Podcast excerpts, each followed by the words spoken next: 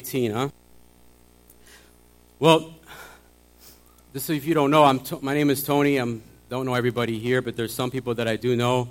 I still consider Chicago kind of my home, but the people my home. And uh, after 42 years, my wife uh, so willingly accepted the challenge to move to southern Indiana. And uh, we joke around and we, we talk about how we went from dodging bullets to dodging moths the size of bats, you know? And uh, we actually moved into a rural area uh, where there's land, and uh, we, we don't even leave our dog outside without a, a, leash because there's eagles and hawks, and we don't want them snatching them up and, and taking off, right? So it's, uh, it's a big difference, it's a big change.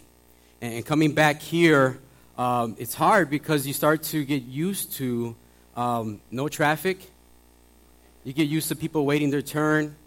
You get used to having a little space between you and the car in front of you, and nobody's going to just jump right in. And you get used to parking, you know?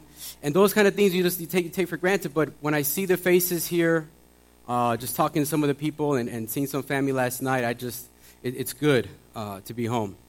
And uh, I'm here not from some special messenger or anything like that. There's great men at this church, great qualified men at this church um, that I look up to and uh, can call a brother. But uh, I am grateful for the privilege that Pastor Eric had uh, given me to share with you this morning. All right. So again, 42 years of Chicago, married to my wife now 20, going to be 22 years, and uh, we have five kids. Um, only two of them are here right now. Um, actually, we have an extended my daughter-in-law, but she's my daughter, and uh, we have others that are all over the place right now. But um, I'm grateful that we have a God that is faithful. You know, I hope you like the title. I just came up with that. You know, I, I just I, I, saw I saw oh I said hope okay uh, hope is alive right, and I said hey put that up that's that's a it's a good it's a good topic uh, for today, but no uh, seriously I, I I I am praying that God will impart in you what He has in me in this time of toiling and praying and getting sick and breaking out because of bringing the Word of God is a serious thing, right? And we're going to find ourselves today in the book of Romans, chapter 12, verse 12. It's easy, right? Romans 12, verse 12. I got 15 minutes, so we're going to go fast, right? No, I'm kidding. I don't know. When do you, when do you end service here? Is that right?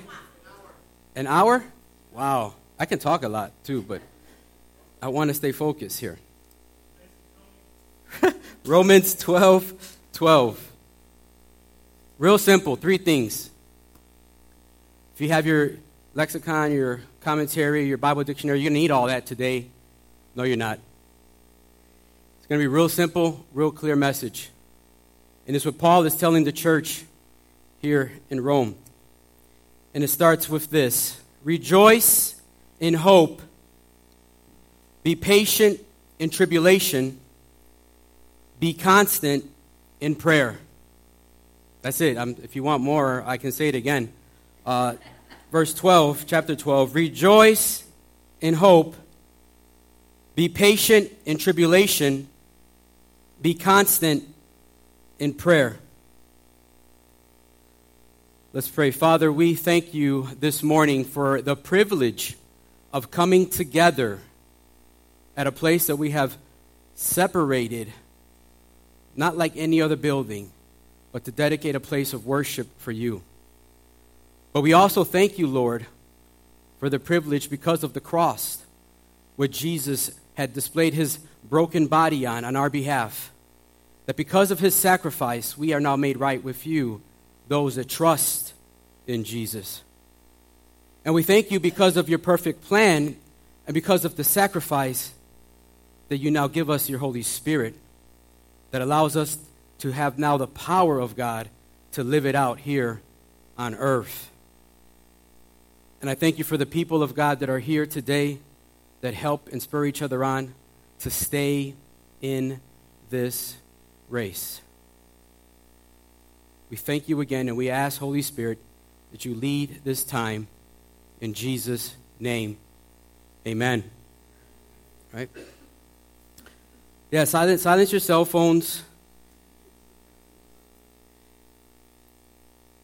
Hope, tribulation, prayer. You know, it's troubling to hear about all the teenage suicides that are taking place. You ask yourself, what makes them get to a place where they don't want to live anymore? You know, suicide is the 10th leading cause of death in the United States. In 2017, 47,173 Americans died of suicide. In 2017, there were 1,300,000 suicide attempts. It sounds like we have an epidemic of hopelessness, right? A place where people are just saying it's not worth living anymore. How can I continue to go on? You know, Paul reminds us, as he's so eloquently expressing how we are to live our bodies, right? To give ourselves as a living sacrifice, honorable unto the Lord, renewing our minds. And then he starts collectively talking about the church and how we are to live with each other. But then he just kind of stops right in the middle of this chapter and tells us rejoice in hope, be patient in tribulation, and what else? Stay constant in prayer. Paul's reminding us that we need hope. And hope is commonly used to mean a, a, wish, right? Like, like, I wish I get this for Christmas. You know, I, I wish I get this car, or I wish I get this uh, uh, check, or whatever. I wish I get this job. Its strength is in the person's desire, but in the Bible, the hope is a confident expectation of what God has promised, and its strength is in His faithfulness, not ours. You know, I've, I've been married now uh, two decades, and I've proven to my wife that, that uh, she can't depend on me all the time. I'm going to fail her, right? I, I can't meet every expectation of hers. And at parenting, I think I've done the same thing. I've graduated in that. My kids know that I'm not going to be able to do it all for you. I'm not going to be able to meet all your needs. I'm not going to be able to save you from every uh, situation. I, I, I, I'm just me. I'm not perfect. But you can put your trust in the perfect one that your dad puts his trust in. And that's in Jesus Christ. Because we're putting our hope, right, on what he has already done. You know, there's a, a, a, recent story in the news, it was actually in the summer of 2018, about a soccer team in Thailand that uh, got caught in this cave. 12 young boys and, and one coach. And what they were doing is, you know, before the season, you know, they went to this ritual and, and, and they go to this cave that it's not like nobody goes to this cave. It's a cave that has like railings and people normally go to this kind of thing. But they tell you do not go at this time of the year in July because of the rain and the flooding that takes place in there. And so as they're going down into this cave, looking for the perfect spot to, you know, put their name on there and whatever the year, and we're going to do this, whatever, for the soccer team, they find themselves now trapped because the water starts to rise, and now they have no way out, and they're two miles in this cave. Nobody packed lunches. Cell phones, good luck. All they had was a few pops and energy drinks, right? They had a, a little flashlight because of what they were using as they were going through these tunnels, but then that's it. You know, the, the body, though, can go without food for a while. It really can. You know, I don't know about you, but when I get home from work, I feel like I'm dying. Oh, I'm starving. I'm like attacking everything in the cupboard. I'm just like eating like crazy, right? And when you pick up your kids from school, right, they're like like animals, like they haven't eaten like all day, and they just want to con- consume, consume, consume. But realistically, we can go without food for a few days, more than a few days. As a matter of fact, Jesus proved that you can go 40 days without it. But water, no, we need a little bit of water. We need something to drink. So they were taking their turns drinking stuff. But hope, if you don't have hope, you're done. You will soon find yourself, maybe, hopefully not, in one of these statistics that we read about earlier. Because when you have no hope, you'll do anything. You know, living in, in uh, inner Chicago, you know, one of the things that was most scariest is when you had a young man that had no care. He had no hope in the world, so he basically said, I don't care. You give me the gun, and I'll go ahead and do it. It wasn't that he didn't care, it was that he lost hope in whatever he thought his life was going to be. And so by there, he just took on another form and took another cause and said that this is worth it and I'm going to go this way. We need hope. And so these guys were trapped in this cave, and you guys, you know, you look it up, it's, there's all types of stories, and they were saved nine days later by Navy SEALs. Thailand Navy SEALs came in. Actually, divers from all over the world came to help them out, and they, they took them out of there. But they were in a, in, in a situation where they had a little bit of water, uh, they had only like a few, a few lights, no food. They were what? In a hopeless situation. And hope is about living, right? It's about us wanting to live. It's an expectation that God, in His time and way, is going to deliver His promise. You see, the path of hope begins with the full assurance that you are right with God. Because if you're not right with God, then what hope do you have? Like, like really? Are you hoping now for a better day? Are you hoping that you're going to get your act together? Are you hoping that, like, you know, the government's going to do something for me? Are you hoping that, you know, money's just going to fall out of the sky? I mean, what are you putting your hope in that you can actually stand on and it's going to propel you into this next season of your life? These guys had nobody but God to help them.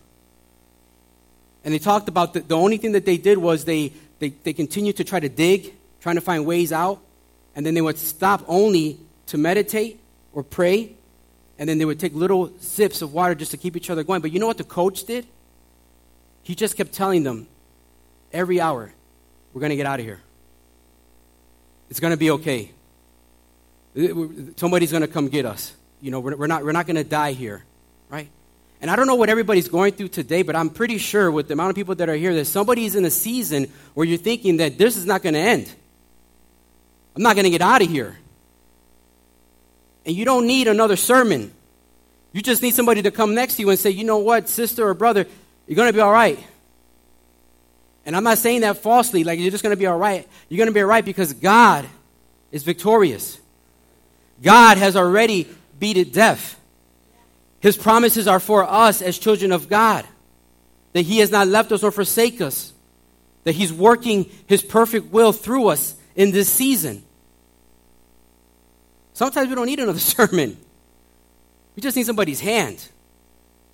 We just need somebody's hand to walk us through this season that we're in in our life. And what hope, though, can we share other than what Christ has done already? Because if you're just sharing hope in yourself, you're going to fail, right? Hey, I've, I've, I fail, guys, all the time. And like, like Bruce said, you know, about putting goals, I'm the biggest goal guy. I, I put goals all the time. I text my, my kids, hey, get ready for 2019. You know, what are you throwing away in 2018 and, and, and embracing in 2019? And it starts in 2018. I always tell them, it doesn't start t- the January 1st. If you start then, you're behind. You got to start now and start moving through the next year accelerating, not just starting. You know, we do too many things at the end of the year. That's why I couldn't find statistics yet in 2018 about the suicide, is because we ain't done yet. And during the holidays, where it spikes, people are alone. People are at a place where they thought that it was just too much for them this year. And so we're about to see some more numbers take place. There's, there's hopeless people. I was just doing some work at, at uh, I work retail, and uh, we were putting some things away, and I asked somebody, I said, man, who, who built this, like, uh, this structure that we were, like, packing away all these, uh, these items? And they said, oh, it was one of the, the, you know, the leadership here. And I said, where are they at? They said, oh, they, they killed themselves. What? Yeah, they killed themselves. Well, I said, a few months ago. Nobody even knew anything. Like, no, it, they, they never saw it coming. They thought everything was just okay on the surface. But inside, something was really wrong. And this person just took their life. So it's, it's more like in our community than we think. It's not just a statistic that you're reading, but there's hopelessness all around. But we, as people of God, we don't put our hope like everybody else do. We put our hope in who? In Jesus. Put our hope in God. Put our hope in the power of the Holy Spirit, right? Things that have proven the test of time. Right? And so again, Paul is, is, is saying to, to rejoice in, in hope, right? Therefore, in Romans chapter 5, it starts with, with, with our, our, our salvation, I would say, our assurance that we are right with God. Romans chapter 5, verse 1 to 3. Therefore, since we have been justified by faith, we have peace with God through our Lord Jesus Christ. Through him, we have also obtained access by faith into this grace in which we stand, and we rejoice in hope of the glory of God. See, God wants to build lasting hope in us lasting hope in us. Not temporary hope, not things because of the current situations, but no, lasting hope. A hope that is founded on the finished work of Jesus Christ, a hope that is dependent only on God to fulfill a way of escape. Hope is not a feeling, it's a path. And the path is through affliction, pain, and suffering. If somebody told you that come to Christ, everything is going to turn all gravy, marriage is going to be great, kids are going to be great, bank account is going to be great, I'm here to tell you they lied to you. That's a false gospel. Right? You actually now get moved to the front of turmoil in your life. you get to like experience all types of, of trials. And there, there, I, I, call it three types of tribulation. I mean, I'm not going to tell you where that. This is my experience. Is that you know there's a there's a tribulation that comes from somebody else. My wife called me uh, uh, a year, year ago. She says, I'm just parked here at, at a stoplight. Somebody rear ended me. She did nothing wrong, right? But somebody, boom, rear ended her.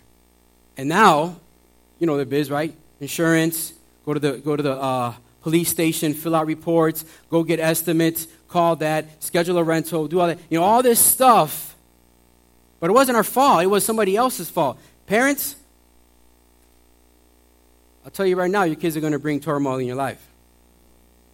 Tribulation's going to come. And you'll be saying, all I, all I did was work. I went to work and came back, and, and this is upside down now in my life. Spouses, same thing. Your spouse may bring turmoil into your life. Right? And then there's us. We do it all by ourselves. I tell people, I can do bad all by myself. I don't even need the devil. I don't need anybody. I can do bad all by myself. I can mess it up real good. I'm an expert at it. You know, I, I uh, bad, and you, you, can you can really mess things up yourself, right? And it's funny, like I, have been to marriage retreats and I've been to uh, uh, just men's retreats, and the guys are like, you know, doing all kind of crazy stuff and hitting each other. There's different smells in the guys' thing. There's all kinds of stuff going on. But then a marriage retreat, you see the guys like just looking straight ahead, you know, focused. This is good. It's good stuff, right? It is not good for man to be alone, right? And so that's it. it's just a, a, a difference there. I mean, guys can really get into trouble, right? Ladies too, right? And then there's an adversary that we have the devil, fallen angel, doesn't sleep, ready to come at you all the time. And he's waiting for you to snooze waiting for you to take your eye off the cross and put your, put your eye on yourself, that you can do this all by yourself. You don't need Christ. You can do it. Right? I was uh, talking to one of the guys about my lawn. I got this big property, and there's like tunnels all over the place, piles of like mud sticking up and everything. And, and, I, and I tell you, I cut the grass, I, I, I, I do all the things that I can do, but I have these these moles that are just destroying my, my lawn. And it's not just mine, but you start driving down uh, the neighborhood and you see them all over the place. It's just destroying everybody's lawn, you know? And so I'm a kind of guy that, I, you know, I, I won't kill something unless, like, I really have to. Like, if I got to eat it or something like that, you know, that's fine. Let's, let's kill a deer and a chicken, right? But I'll kill a mole just because I want to kill it.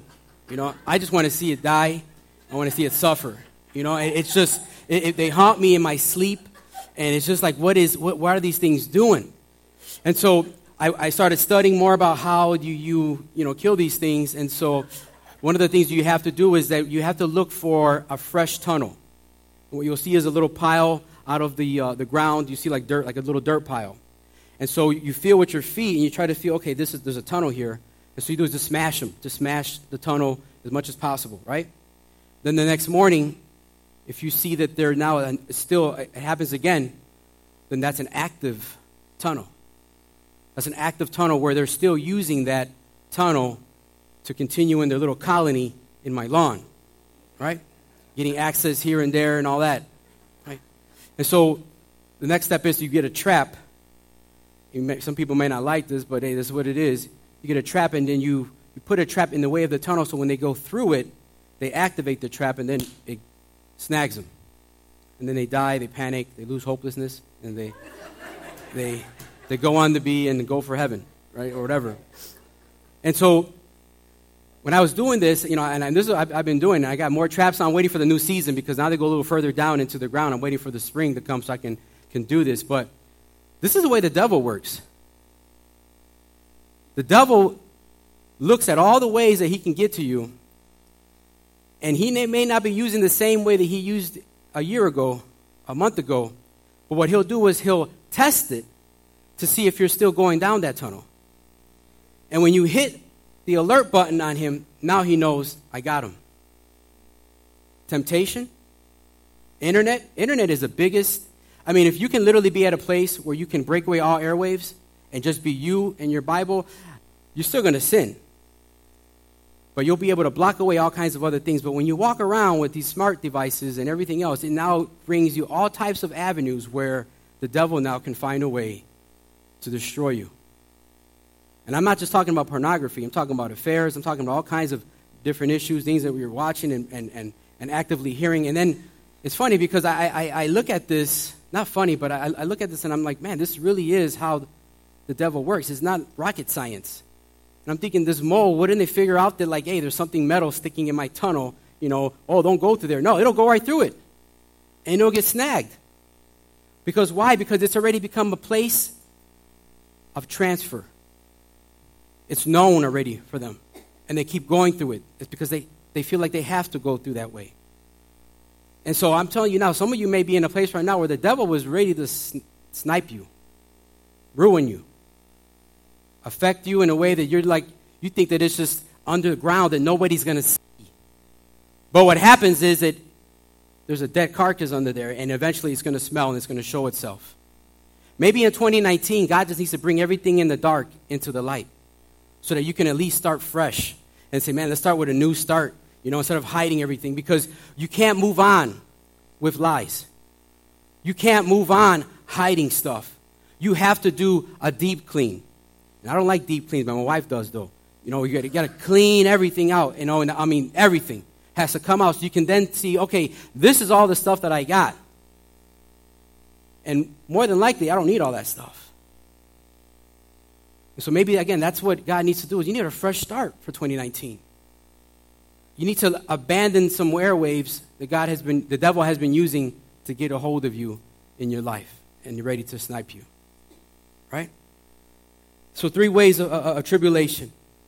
But a tribula- tribulation accomplishes patience. I mean, Paul says uh, a patient in tribulation, and, and patience is, is waiting on God to fulfill his, his promise. You know, Jesus said it himself in John 16 33 I have said these things to you that in me you may have peace, but in the world you will have what? Tribulation. But take heart, I have overcome the world. I heard a preacher say that sometimes we want the victory of the empty tomb, but we don't want the agony of Good Friday. We want the glory without the story. Right? We want to shoot like whatever Steph Curry, but we don't want to do all the practice shots. Right? We want to look like these make believe girls online, but we don't want to go do the things they do or buy the $1,000 makeups that they got. There's all this false stuff that's like right in our face. And you know, I, I really believe that with, with everything on, on social media, and I'm not blaming social media, get me wrong, I, it's going to be a great tool, and I, but I think that what it does is it's caused us to really believe that we're missing something in life. Because you start seeing everybody else have something else that you don't have.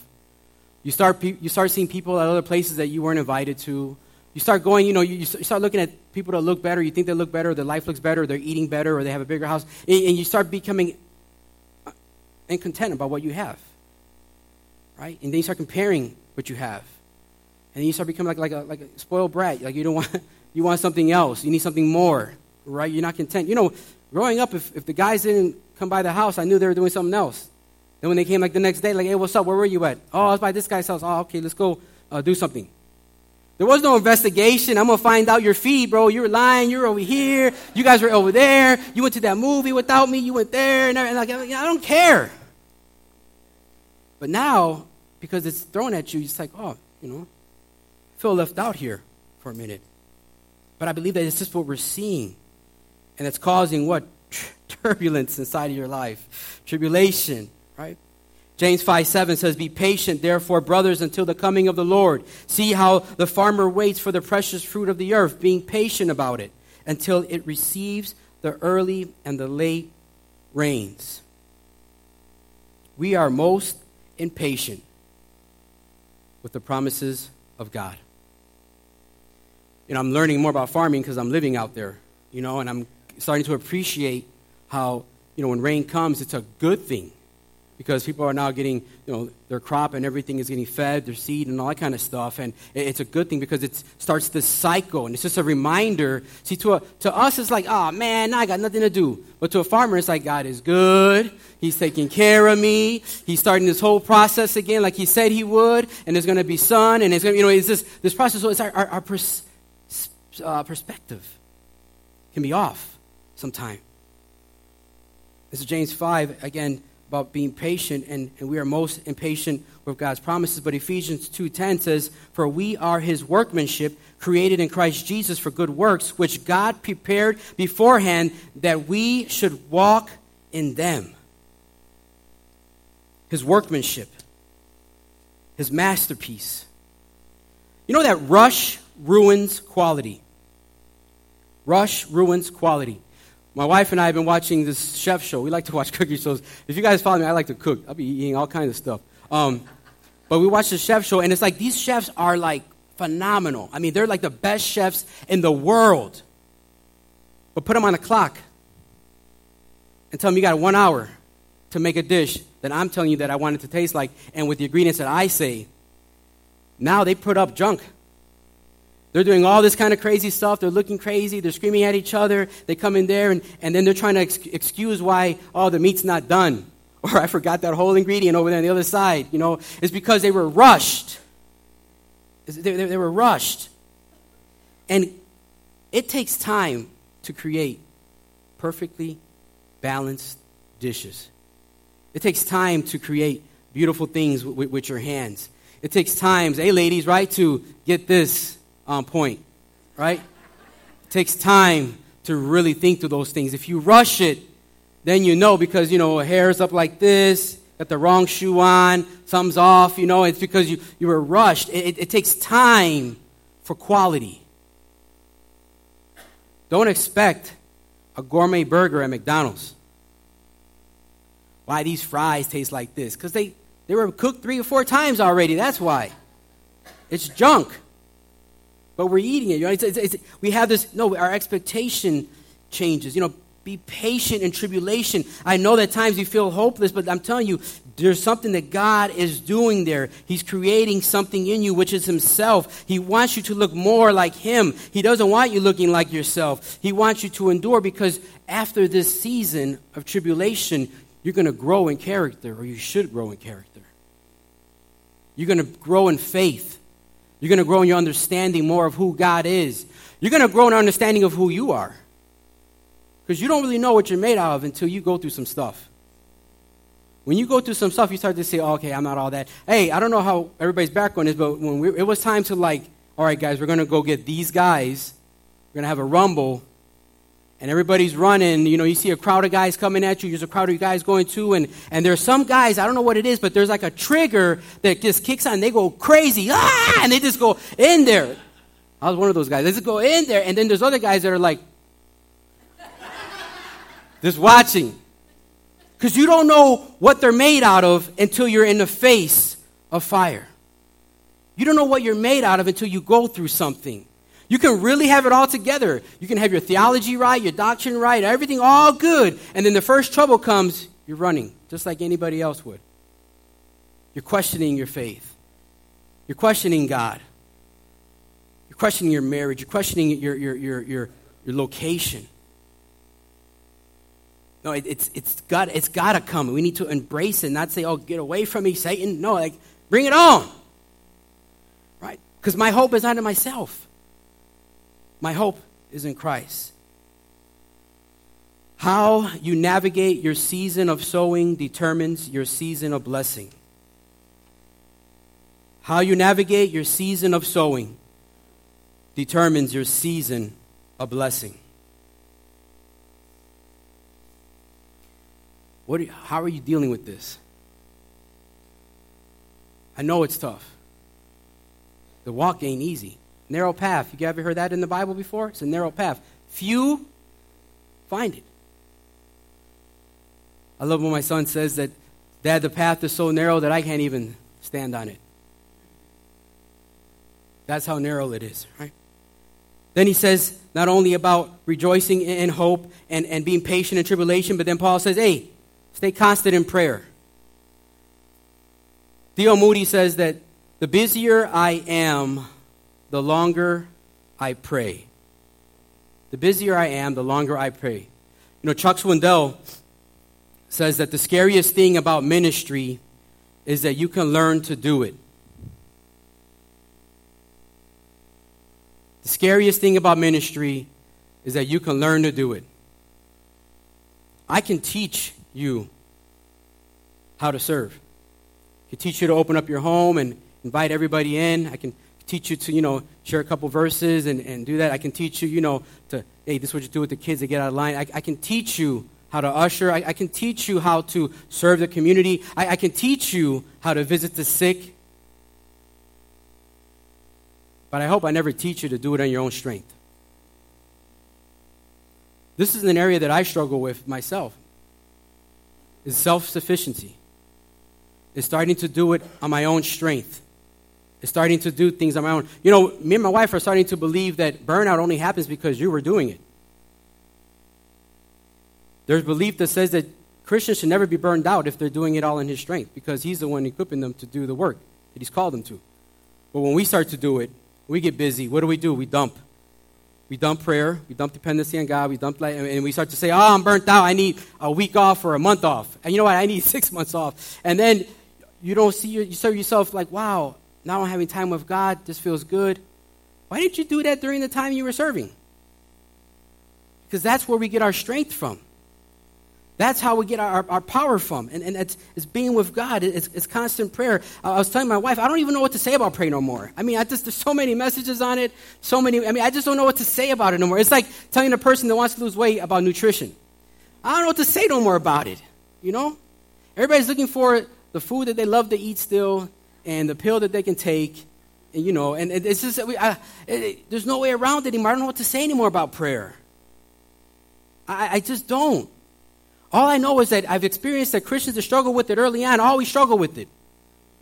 They always struggle with this season of life where they go right back to doing it themselves and they have a hard time praying and then you know then they get on fire for God and all of a sudden they're back cold again and they're doing it on their own strength again and there's turmoil in their life and they're abandoning everything and then they go right back into it and it's this vicious cycle. I mean, I, I, don't know what to say about prayer no more, guys. I mean, I was, I was trying to find, something, I don't know what to say no more. You just got to get this. You know, reading your word is important. But to me, that's like food. You can go without reading your word. But prayer is like water. And you need that. Because you ain't going to be right right away. You start to feel oozy, dehydrated, weird up here, blood's not feeling right. But the word, I feel like we'll read the word and we're like, I'm reading my word and I'm posting scripture and I, you know, I read a chapter and everything. But yeah, but are you depending on God? Are you depending on God? Or you're just showing off Scripture? Let me tell you, God doesn't need any more theological cafe geniuses. He doesn't need that anymore. All right? He needs people that say, Yes, Lord, amen, and I'm going to go do this. Right? That's what he needs. Right? Seriously. I mean, if you, think, if you, if you study church history, they did not even have the whole Bible. They were like passing little letters around that only had like maybe three or four verses on it. And they're like, that's enough to get me going. I'm going hard for God and I'm going to go non stop and, and boom, I'm out of here. But here it's like I got to teach you every single class 101, 201, 401, and you know, got to get you in a group, got to make sure everybody calls you, post you, everything. And it's like, come on. Time is going, man. I love what Jeremy said. You know, this could be the last, the last year. Jesus could be coming 2019. Praise God. You know, I'm getting to a place in life where I'm just, I'm just ready. time is like this. I ain't got no time for, for nonsense. Like, I, I just, I just don't. Time is, is, is, very quickly going away. And I don't know if it's because of, you know, personally you're getting older and you start to see, like, whoa, the window's getting like this.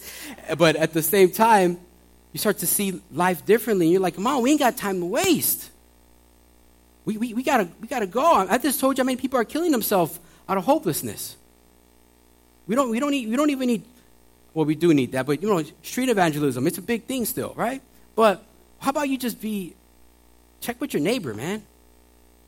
Find out what's going on with them. How are you doing? I got an elderly neighbor. I've been telling my wife I got to give her all our information because I just want to let her know that you're not by yourself right here. Got another neighbor. This is the first time that we moved where I intentionally uh, uh, announced myself to all my neighbors.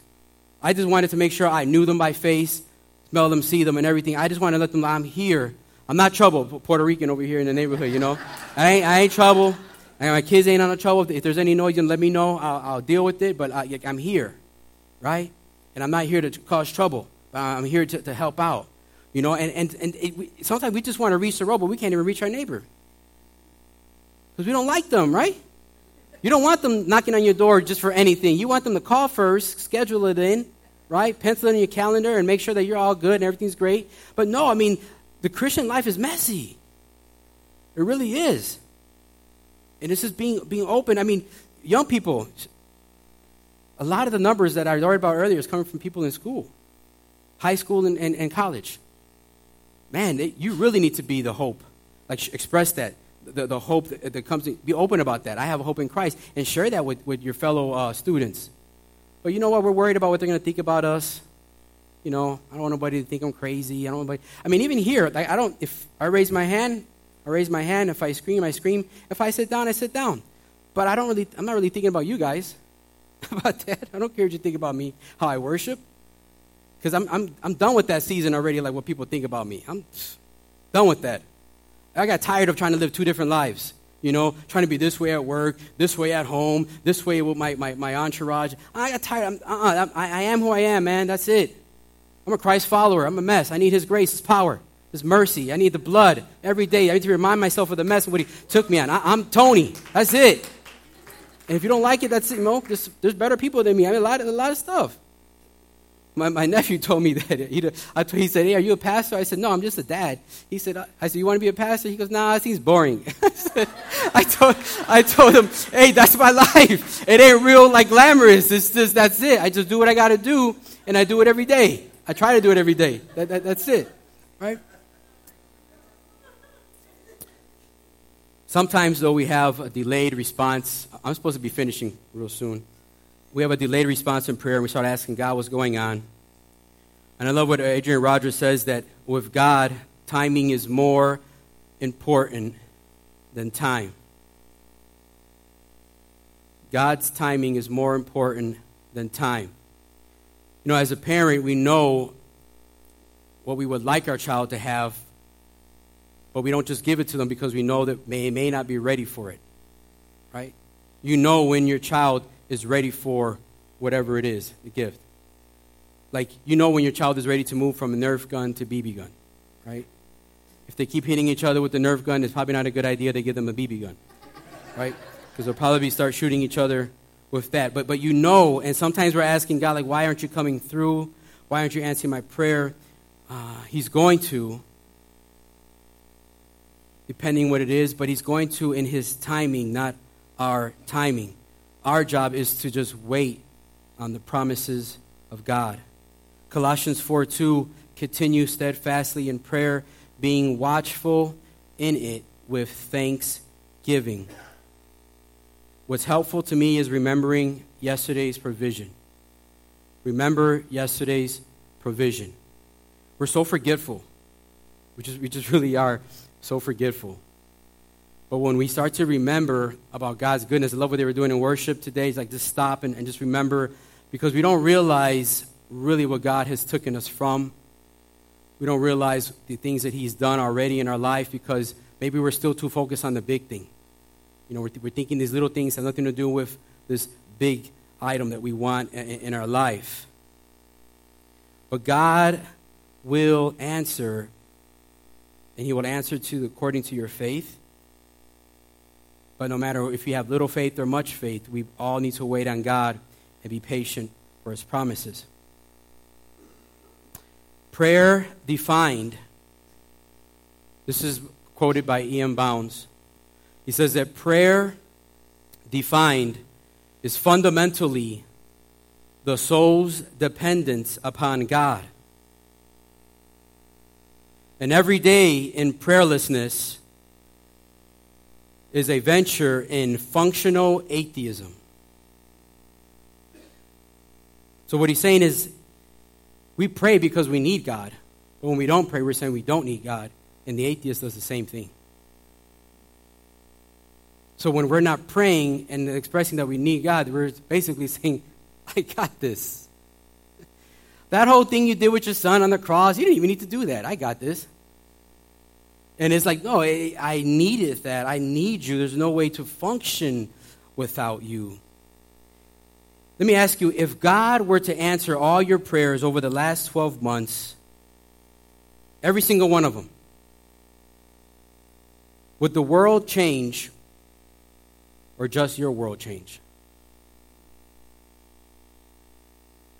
If God were to answer every single prayer that you started praying January 1st, 2018, would the world be changed or would just your world be changed? Are all your prayers about the bills you can't pay, what's going on at home, your kids, government, whatever it means? Is it all about your world?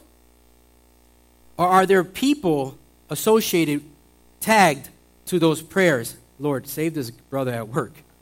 Use me to be a conduit of your grace. But save them. Save this student. Save this girl, not so I can go out with her. Save her. She needs you, Jesus. Right? Lord, work in this man's life. Not that I can get with him. You know, it's just, are we praying our neighbor, the community, our, our leaders, our, the world? I mean, what are we praying for? If God were to answer, and that, that's hard for me because I'm thinking, ah, there's a lot of me in those prayers, a lot of my world, you know. But 2019, fresh start, fresh 12 months of prayer, fresh new look at who we can pray for now and who we can see God's hand move. Pray consistently, devote yourselves. Are we praying more than just finances, toys, friends, personal things? Are we praying for souls, people? gospel opportunities, acts of service. What are we praying for? I'm going to end with this. You like that, right? Everybody loves to hear I'm going to end with this. Right? But was uh, amazing about the story again in Thailand, and you see these guys that are, you know, these kids that are just trying to stick it together and, and survive. And for me, I'm thinking like scuba diving and you know getting into this cave. It's a no-brainer, man. Just get in there, get some gas tanks to these guys, and you know get them out. But I didn't realize is that the way the cave that they were in and how far they were in is there were points where it was just like like this, an up and down roller coaster. So there are moments where you will be totally submerged in water for maybe even a block, city block long. And then moments where you can come out of water, climb over, get back into the water, and then do it again. And so one Navy SEAL actually lost his life, but then they finally, two guys, two British guys, finally get, got to these kids and told them, there, How many are with you guys? And they told them there's 13 of us, and so they accounted for everybody. But now they had to figure out a way to beat the water from continuing on because now was the monsoon season, and they had rain just keep coming, just keep coming. It was just kept flooding, and so they had started pumping out the water as well. Keep going, but what I didn't realize that the hardest part was trying to get kids that have never scuba dived to learn how to breathe. You know, I, I did snorkeling with my wife. It was a failed excursion. failed. And I was too prideful to let the guys know that I've never scuba dived because I didn't want like no punk on this boat. So when I, jumped, when I jumped in, I just started breathing like anything. I think like in the, like in the TV shows and movies, like, but I didn't realize I was in the water already. So I, and I was like, oh!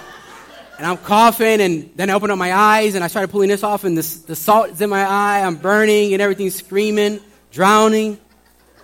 And so I'm thinking now, I can understand now about these young guys, like, because they're going to take them into a place where they're already haven't eaten, they're not physically right, and, and mentally, who knows where they're at. And so now they, they got they to trust a person they've never met to take them two miles in and out of water and be able to learn how to breathe without panicking because the minute they start taking water, now they got to save that kid in, the next opportunity that they have to get back above water. And they're on a timeline. They had a window they set up about eight hours before the whole thing was just going to be completely submerged. So I'm thinking, like, how did they do this, right?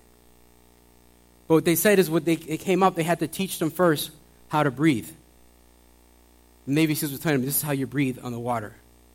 Take it easy. They kept practicing that, kept practicing that. As they're getting ready, they kept practicing it. And they put two people with them one to lead the way and, and help with action, the other one to be behind just to help, help out and, and, and process them through that. But they got every single one of those kids out, safe, because they were with them through the whole time. They've been through the cave already, so they know how to get back out. They have experience in this type of training and they were teaching them now on how to survive in this way. Maybe in 2019, we need people like that in our life. People that have gone through the storm. People that have walked through the valley, and maybe they're in one now still, but they've been through the one you're in. And they can take you by the hand. Not just tell you, it's going to be okay, brother. It's going to be okay, sister. No, they can take you by the hand and show you, hey, I went through this. I'm going to help you walk through this. And we're going to get through this together. Because affliction is going to come. In my experience, has been that you're either in a storm, coming out of a storm, or going right back into one. And that is the training process of sanctification. And God has enlisted us through the blood of Jesus Christ. His mission is to reach the world, baptize in the name of the Father, Son, and the Holy Spirit. And the power and authority of the Holy Spirit gives us that action now to do that. We can live that out by believing in Jesus, by trusting in Him, by trusting in God's perfect plan. Let's stand.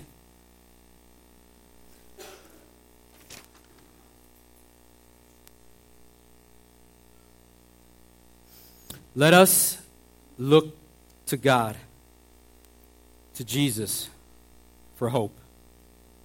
Let us look to Jesus to be present with us in our trial.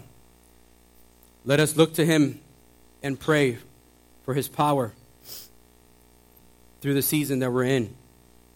You know, the world was rejoicing around what happened with these young boys, this team that was just stuck in the cave. And as they started bringing them out one by one, you started to see a rejoice happening around the world. This is feel good feeling, this great story. And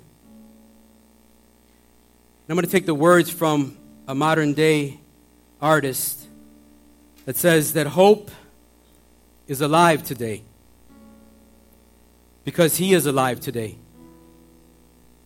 The stone is rolled away.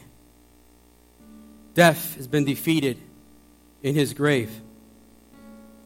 Yes, hope is alive today because He is alive today. No matter what we face, we will overcome in Jesus' name because hope is alive today. Join us in this last song for the Lord and prayer counselors. I'm going to ask you to take your post and if you're at a season in your life of hopelessness, if you're at a season in your life where you let yourself down and you feel like, Lord, I need a new start for 2019, I want to put to death 2018. I'm looking forward to this new year. If you have had a prayer list all about yourself in your household, and you're like, Lord, help me to have a bigger mindset for the world, a, bigger vision for the world, and not just for my own home ask one of the prayer counselors here to pray with you on those things. They're not here just to stand here and for the people that, you know, oh, they got it, they don't have it together, so they're going for prayer. No, it's like we don't got it together. We need prayer. And we need others to pray for us. And God has given us His word today, talking about rejoicing in hope and only His hope alone. Be patient in your tribulation. I know that you want to get out of it, but hey, it's it is a process. And then be constant in prayer. Let's start 2019 with prayer, right? Worship before the Lord.